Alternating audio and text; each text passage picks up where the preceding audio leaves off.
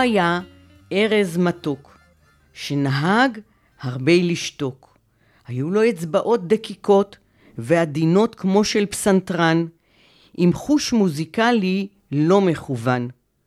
הוא היה פשוט פשוט. לא ויתר לא על איכות ולא על כמות.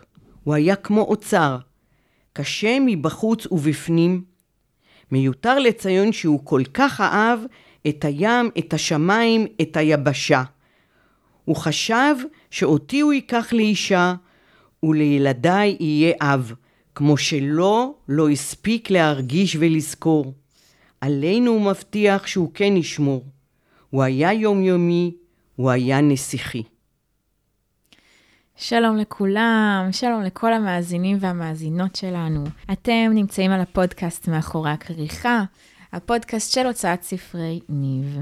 Uh, אני ענת כהן, אני uh, עושה את התוכנית הזאת, והיום אני נמצאת כאן עם מחברת הספר דרך ארז, היי לאביבה פלקסר. שלום וברכה. מה שלומך, ואני לא אביבה? מחברת את הספר. אני אספתי את הסיפורים הקטנים של הסובבים את ארז מאז שהתגייס לצבא בקורס טיס, ועד אחרית ימיו. אוקיי. אספתי וליקטתי, אבל לא, לא כתבת בעצמך, לא כתבתי בעצמי, זה הם סיפרו את הם הדברים. סיפרו. אוקיי. אה, הכל בעיני החברים. ארז, איך שהוא משתקף בעיני החברים. אוקיי. אה, אז אביבה, אנחנו באמת כמובן נעמיק בספר ו- ונספר ככה קצת יותר על ארז, אה, אבל רגע לפני אני רוצה לספר עלייך, ברשותך. את גרה בחיפה, את אה, אמרתי שאת מתקרבת לגיל 70 בצעדי ענק, את בת נכון. 69 וחצי. נכון, אה, את אה, אלמנה 30 שנה. נכון. ואת אימא לארבעה ילדים. נכון. ארז הוא בעצם אחד מהם, ארז שנפטר לפני שמונה... לא ש- נפטר, נהרג. נהרג. לפני שמונה, שמונה שנים. וחצי שנים, ב-12 למרץ 2013, בהתרסקות מסוק קוברה, חמש דקות לפני סיום האימון השגרתי בנחיתה בפלמחים. מהמם. את uh, עבדת באלביט, אלביט מערכות אלביט בעם. מערכות בעם, את היית מנהלת מכירות בתחום האווירי. נכון. Uh, והוצאת, מתי הוצאת את הספר הזה? מתי פרסמת אותו? אה, הספר יצא ב-2019, Mm. לדעתי ספטמבר 2019, אז הוא שווק אה, ואז הוא פורסם. מהמם, אוקיי. ובעצם הוא נקרא אה, דרך ארז, אה, לגעת באדם, לגעת בשמיים. נכון.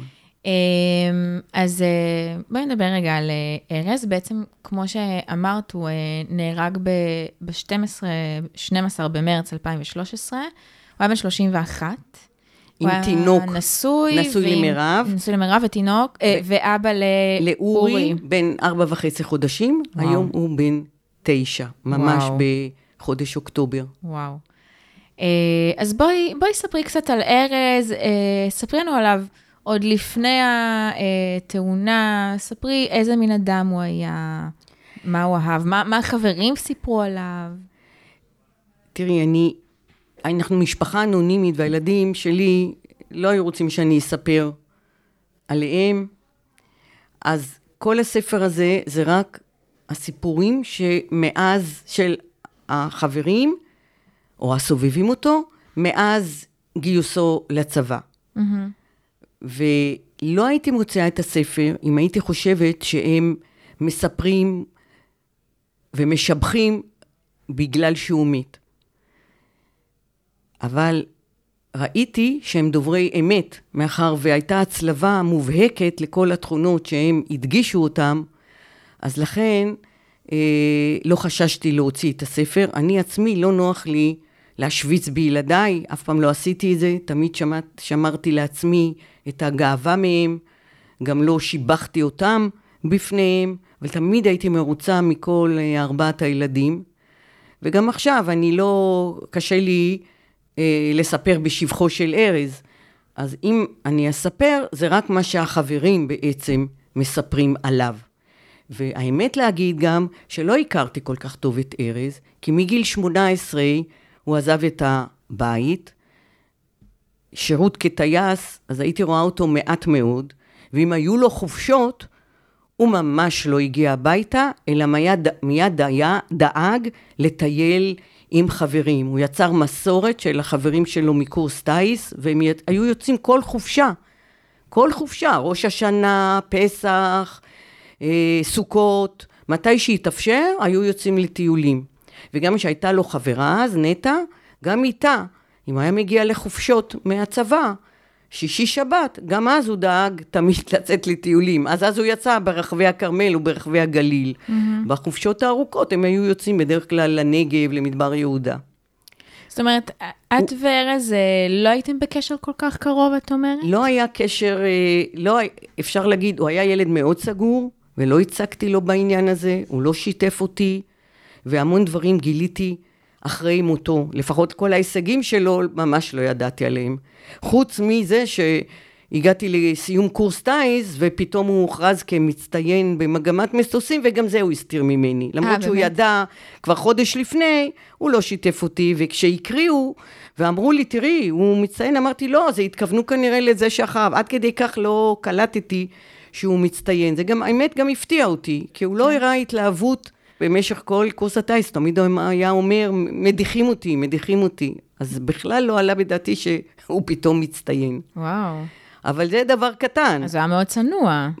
צנוע בצורה קיצונית, אבל זה כבר גם אני ידעתי בתור ילד שזה היה ככה, אבל הצניעות שלו באה לידי ביטוי, למשל, שהחברים מספרים, שהוא בקורס טיס למשל, הוא מעולם לא נכנס לרכבת או לאוטובוס עם המדים של חיל האוויר, הוא תמיד העביר למדים אזרחיים, שרק חס וחלילה לא יודו שהוא בקורס טיס. אה, באמת? וואו, באמת אה, צניעות אה, אבל, יוצאת דופן. אבל זה עוד נגיד צניעות קטנה, הצניעות היותר גדולה, שהוא נגיד, שהוא כבר היה סטודנט נגיד, אז אה, הוא הוציא מאמרים אחרי שנה שהוא למד אה, תואר ראשון בפיזיקה, בשנה השנייה הוא הצטרף למעבדה של דוקטורנטים ושל מסטרנטים, וכבר אז הוא הוציא שתי כתבות מדעיות בירחון מאוד יוקרתי, וגם את זה הוא לא שיתף אותי. זה ידעתי רק אחרי אחרית ימיו, ולכן גם אוניברסיטת תל אביב נתנה לו את התואר השני, יחד עם התואר הראשון בעצם. אה, תוך שלוש וחצי שנים הוא סיים שני תארים. אבל האמת שזה לא חשוב ההישגים שלו, לא זה הנקודה mm-hmm. שאני מוצאת לנכון. אה, לדבר, ואפילו לא זה מה שהייתי רוצה כאילו לספר. Mm-hmm. הנקודה היא אחרת, החשובה שאפשר ללמוד מארז, שהוא בחור שרצה לנצל כל רגע ורגע עם איזה תוכן, עם איזה משמעות. הוא לא נתן לזמן סתם לעבור. וזה קצת מקל עליי, על האסון שקרה, כי הוא הגיע לגיל 31 עם חוויות שאולי בן אדם בן 60 לא יכול להגיע אליהם. אה, אם זה מבחינת ידע, ידע אישי וכמות הספרים שהוא קרא, היא פשוט אינסופית. אני לא יודעת אם אפשר, לא יודעת איך אפשר בגיל 31 לגמוע כמות כזו של ספרים מכל הסוגים ומכל המינים, הכל עניין אותו. אם זה מדע, ואם זה ארץ ישראל על הארכיאולוגיה, ואם זה דתות, כל דבר. וגם כמות הטיולים שהוא עשה. הוא הכיר כל משעול בארץ ישראל. והוא יצר קבוצה שאיתה הוא יצא לטייל, הוא היה המדריך שלהם, תמיד עם מצגות. קבוצה של מי? של, קבוצה של החברים. מהקורס טיס? מקורס טיס, שמאוד התיידדו ביחד, הם היו איזה שמונה, עשרה חברים, וכל חופשה הם יצאו לטייל. וכל רגע פנוי הוא יצא לטייל, ולכן הוא לא פגש, לא פגשתי אותו הרבה. ו... אז את בעצם כאילו למדת להכיר אותו אחרי מותו. אפשר לומר ככה, וואו. אפשר לומר, ידעתי את התכונות האישיות שלו, את השקט שלו, את הקור רוח, את הצניעות, אבל uh, הוא לא שיתף אותי בחיים שלו, וזה mm-hmm. למדתי להכיר אחרי, באמת, וגם העיסוק שלו בצבא, שהיה לו עיסוק שהוא היה מקצוען בצורה יוצאת דופן, ואני דווקא חשבתי שבגלל שהוא לא מקצוען בטיסה, אז נתנו לו להיות מדריך ב... מפקד הדרכה בסימולטור, אני. חשבתי שהוא בכלל הפסיק לטוס, והוא לא תיקן את אותי, את mm-hmm. המחשבה הזאת, הוא השאיר אותי, ואז נודע לי שהוא היה אגדה, ממש אגדה בתחום ההדרכה בסימולטור. כן, וברגע, כשהוא נהרג, את, את ידעת שהוא היה טייס ולא רק מדריך אה, סימולטור, נכון?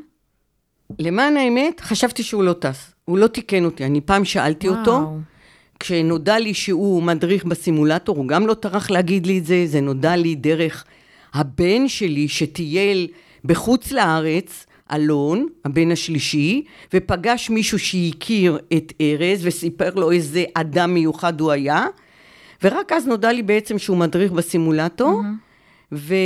וכששאלתי את ארז, ואמרתי לו, אז יופי, אז אתה לא טס, אז הוא לא ענה לי שהוא כן ממשיך הוא לא לטוס. תיקן.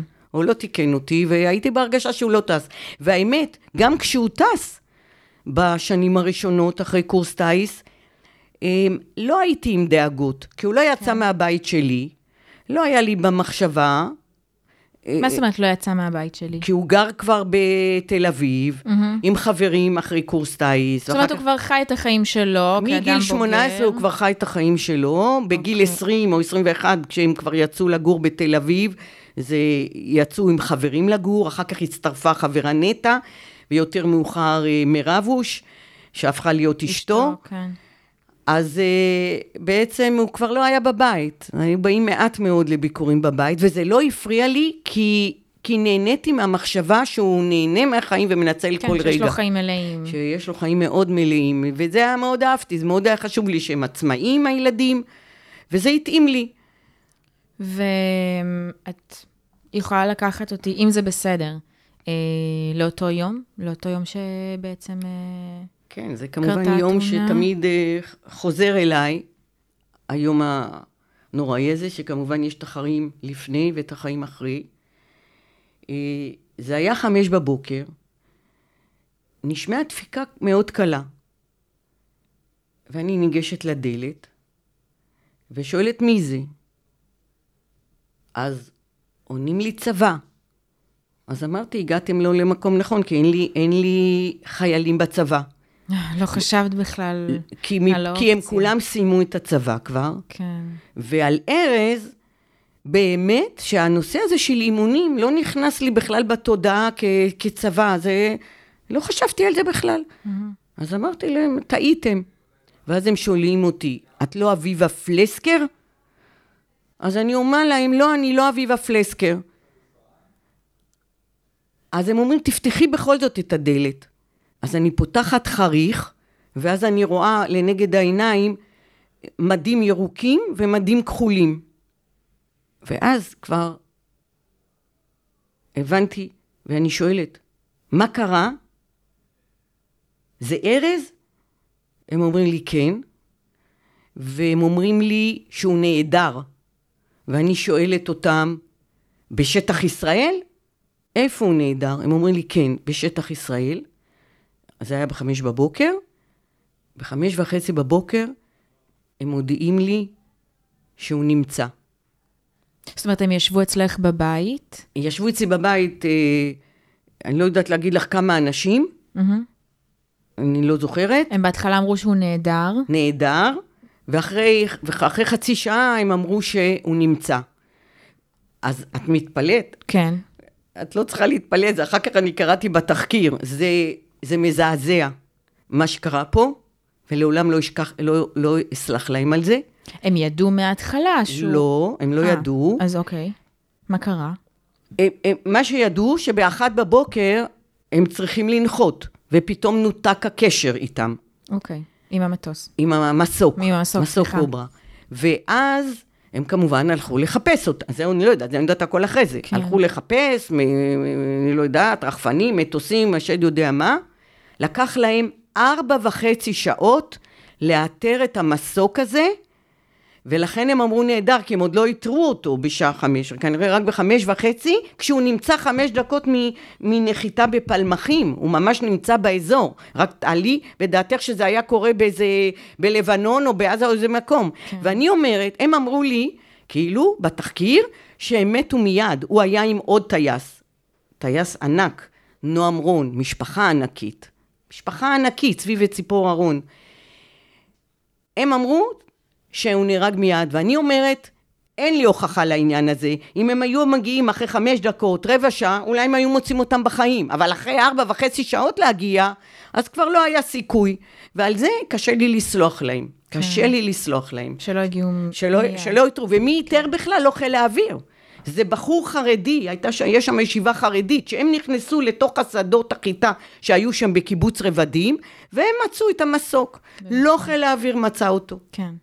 רגע, אבל, אבל כשהגיעו אלייך הקצינים הביתה ואמרו שהוא נעדר, הם ידעו שהוא נהרג באותו רגע? הם, הם לא מצאו את המסוק באותו רגע. אז איך הם ידעו... הם כבר חיפשו אותו משעה אחת, אלא לא, הם, הם, הגיעו הם קיבלו בחמש. טלפון תוך כדי שהם אצלך בבית? אז הודיעו להם שכבר מצאו. הבנתי. תוך כדי שהם אצלך, תוך הכל כדי קורה. שאצלי, אז מצאו את המסוק. אבל הבנתי. כשהם הגיעו אליי, עוד לא מצאו עוד את לא המסוק, מצאו. אבל ידעו כבר שהם, שהם לא מוצאים אותם, כן, אבל כן. שאין גשר איתם. וואו. אז ידעו שהם כבר הרי נעדר, עוד לא ידעו חיים לא חיים. הבנתי. נעדר. הבנתי. והודיעו שהוא נהדר, ואז הודיעו שהוא נהרג. כן. ואיך את uh, מגיבה באותו רגע? תשמעי, אני כבר אה, למודת אסונות. אני לא צעקתי, לא בכיתי. אצלי כבר לא יודעת לבכות.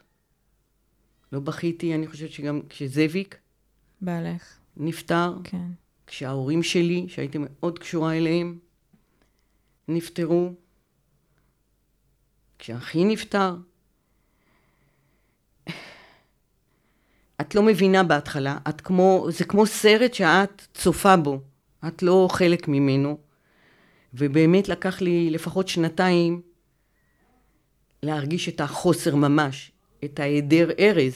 זה הולך ומתגבר, ואחרי עכשיו שמונה שנים זה עוד הרבה יותר קשה. בשנתיים הראשונות אני מצאתי לעצמי חיזוקים למיניהם, כמו להגיד שאני בכל זאת ברת מזל, ההורים שלי עברו את השואה, עברו זוועות, ראו איך המשפחה שלהם לנגד העיניים הולכת, לי בכל זאת היו הורים, היה לי ילד מופלא, ניסיתי לחזק את עצמי בכל דרך, גם לא ידעתי מה הסיבה שקרה אסון. אה, חשדתי, אחרי חודש שהסבירו לי מה קרה, אמרתי זה רשלנות, זה ליקוי בתפקוד, וזה הקשה עליי מאוד, ונכנסתי לתחקור התאונה הזאת בכל הרמות, והבנתי שיש כשלים שלא ייסלחו, ושחיל האוויר חייב לשפר את עצמו ולקדם את בטיחות אה, חיי טייסים, ואני התעסקתי עם זה במשך שש וחצי שנים, ולא התפניתי בכלל לארז. בעצם, במשך שש וחצי שנים הפכתי להיות האימא של טייסים. הם אפילו לא מבינים את זה, הם לא תמכו במאבק שלי. הייתי אימא אחת מול חיל האוויר, וזה כואב לי עד היום. לא חברים, לא משפחה, לא טייסים שטסו איתו, ולא טייסים מקורס, חברים שלו מקורס טייס, אף אחד לא תמך במאבק שלי.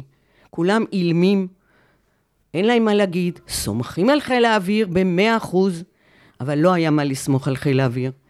אבל למזלי, אחרי חמש שנים, פגשתי שתי דמויות מופת שם, את אה, הרמטכ"ל אה, גדי איזנקוט, שהיה אז, ואת האלוף נורקין, שהוא עד היום מפקד חיל האוויר. הם טרחו להקשיב לי לכל מילה, לקרוא כל מילה, והאלוף נורקין ביצע שינויים מרחיקי לכת בהכשרות של הטכנאים, בתקנים של העבודה, השתנו ממש תהליכים מצילי חיים. מדהים. והוא גם כתב לי על זה, הוא לא נרתע מלכתוב לי תודה על זה, ועל כך אני מאוד מודה לו, וזה הרגיע אותי. סיימתי את המשימה שלי, ואז התפניתי ללכת בעקבות המסלול החיים של ארז מאז הצבא, והתוצאה זה הספר הזה שיצא תוך חצי שנה באמת, בזכות אותם חברים ששיתפו אותי בדברים שהם סיפרו. כן. אני רק רוצה אה, להבין, שוב, אם, אם זה בסדר, מה, מה בדיוק קרה, מה גרם לתאונה? את יודעת להגיד? אמ, ההתייחסות לתאונה בספר, יש על זה איזה דף אחד. אני, בספר רק מספרים על החיים שלו, של, שקדמו לתאונה, לא רציתי לערבב את זה, גם אין מקום בספר. אז פתחתי אתר אינטרנט שיש שם כמה מדורים. מדור אחד זה זעקת אם, שבו אני מספרת על כל התהליך שעברתי, יש שם גם את תוכניות המקור, תוכנית המקור של רביב דרוקר על אימא אחת מול חיל האוויר. ואני מספרת על כל ההליך שעברתי, וגם על הרפורמה שאני דורשת שיבוצע, אבל אין, אין הקשבה לזה. אני אומרת שתרבות תחקור בצבא של תאונות אימונים היא מאוד מאוד לקויה.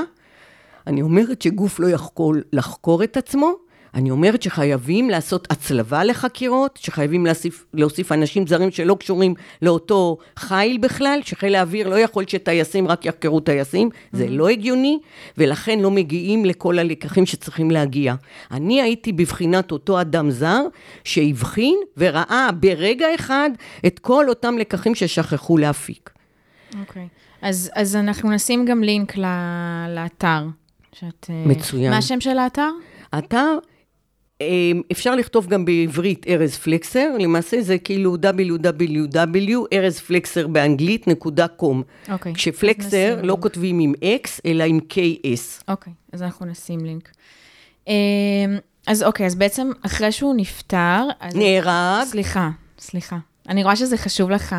כי זה לא נפטר, נפטר ממחלה בן אדם. Mm-hmm. פה הוא גם לא נהרג, הרגו אותו. אני, אני אפילו אומרת הרבה יותר קש, קשוח. כן. אני אומרת שהרגו אותו בזה שלא לא עשו את העבודה כמו שצריך. Mm-hmm. שום בן אדם לא מחפש למות. ברור. לא, אז אני, אז אני איתך ואני מצטערת, אני אקפיד על ה... להגיד שהוא נהרג. אז אחרי שהוא נהרג, אז את בעצם אה, אה, דיברת עם החברים שלו, וככה אספת סיפורים. אה, ובעצם הסיפורים ממש מובאים כמו שהם, או שאת עשית בהם... אה, כמו שהם לגמרי. ממש... אה, זאת אומרת, כל חבר, כל חברה הביאו איזה קטע שהם כתבו עליו. או ו... שסיפרו עליו. כן. ואני ציטטתי את מה שהם, את מה שהם סיפרו. כתבו. אני ממש תיעדתי, כן. יש קטעים פה שנפגשו ביחד ועשיתי תמלול של מילה במילה. לא הכנסתי שום מילה משל עצמי. היה לך חשוב להביא את הדברים כמו שהם? כמו שהם. כמו שהם, זה הכי חשוב לי. אני בן אדם שמחפש רק אמת mm-hmm. ודיוק מאוד במילה המדוברת ובמילה הכתובה. לא יכולה לסבול צביעות וחוסר כנות, ואני מאוד מקפידה על זה. Mm-hmm. בואי ניתן דוגמה אה, לקטע אחד. אה, רוצה מתוך הספר, קטע קצר אה, שכתב... אה, איזשהו חבר כן, כאילו? כן. אז... אה, אגב, מה שהקראת בהתחלה זה כן? של אה, אשתו, נכון? לא, לא, אה, כן. השיר עצמו, אבל כן. בגלל שהקראתי עד הסוף, רואים שזה אשתו, כי היא אמרה, כן. הוא לקח אותי לאישה, אז, mm-hmm. אז מבינים מהקטע עצמו, אבל כן. אם את רוצה, אז כן. כן. אז בואי ניקח קטע, עוד קטע. אוקיי, אז בואי תגידי מה את מקריאה. אסיה כותבת, מכל הדברים שאני זוכרת, דבר אחד ממש בוהק, משהו שלא ידעתי להצביע עליו קודם. ועכשיו ברור לי מאוד, והוא שארז ידע להעריך את הדבר היחיד שאי אפשר להרוויח ורובנו חוטאים בבזבוזו. זמן. מההערכה הזו בא לו הכוח לקום בחמש בבוקר, לגלוש, אחרי או לפני יום עבודה ארוך, לצאת לטייל ולגמוע עולם כשרק היה יכול. נתן מעצמו לכולם בכל זמן נתון, למרות העומס, ותמיד עם הרצון ללמוד ולהתפתח ולהספיק כל מה שאפשר. במובן הזה במיוחד הוא היה נדיר באמת. אמ, רציתי לשאול אותך, אמ, בעצם כתוב גם על הספר, ממש בכריכה, שכתוב, אה, הספר תרומה להלומי קרב.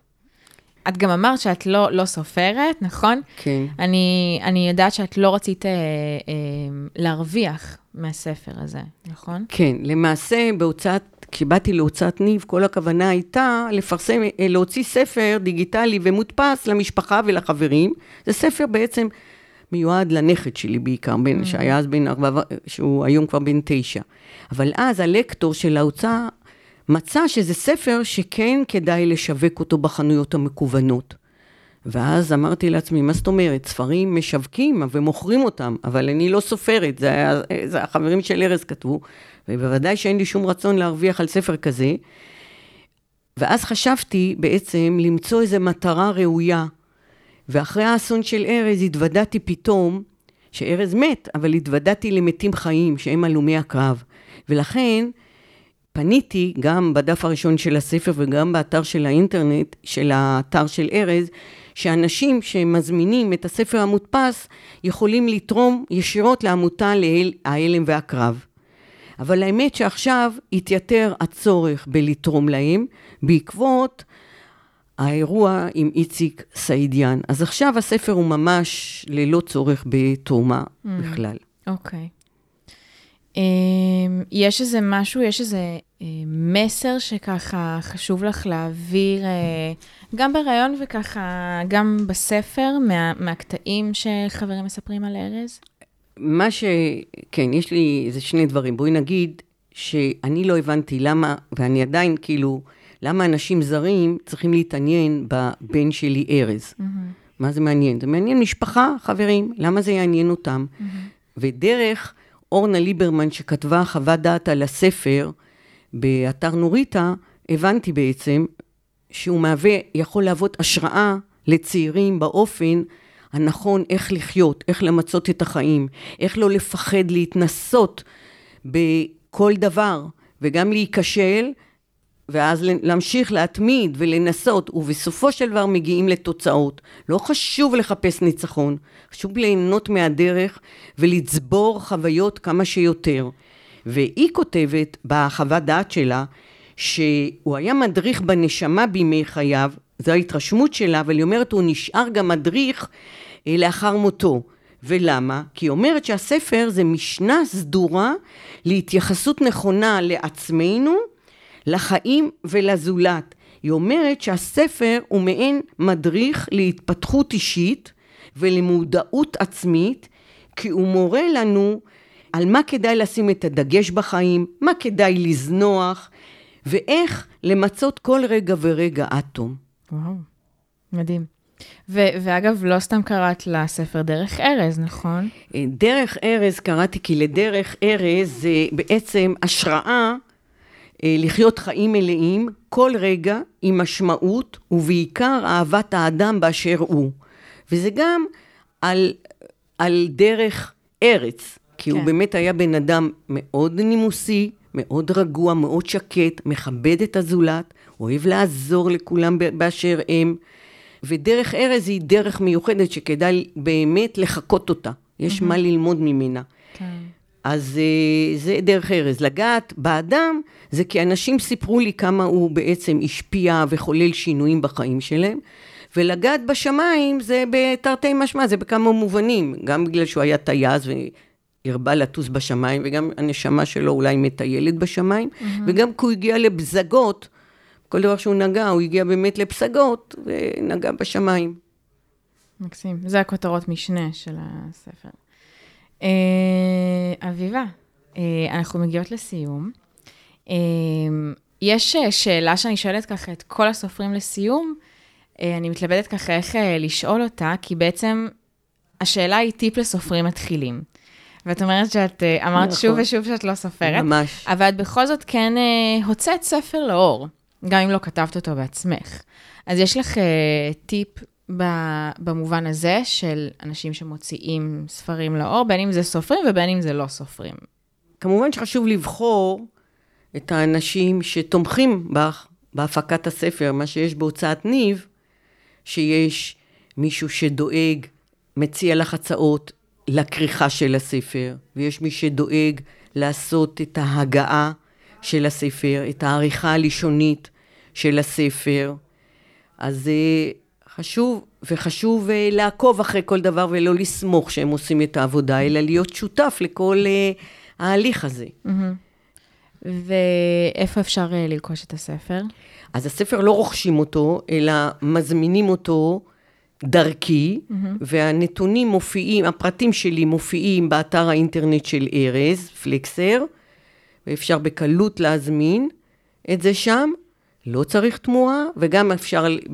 בדיגיטלי, וגם אפשר לה, להקשיב, כי יש אנשים שאין להם זמן היום, אז הם יכולים בדרך להקשיב לשמע שלו.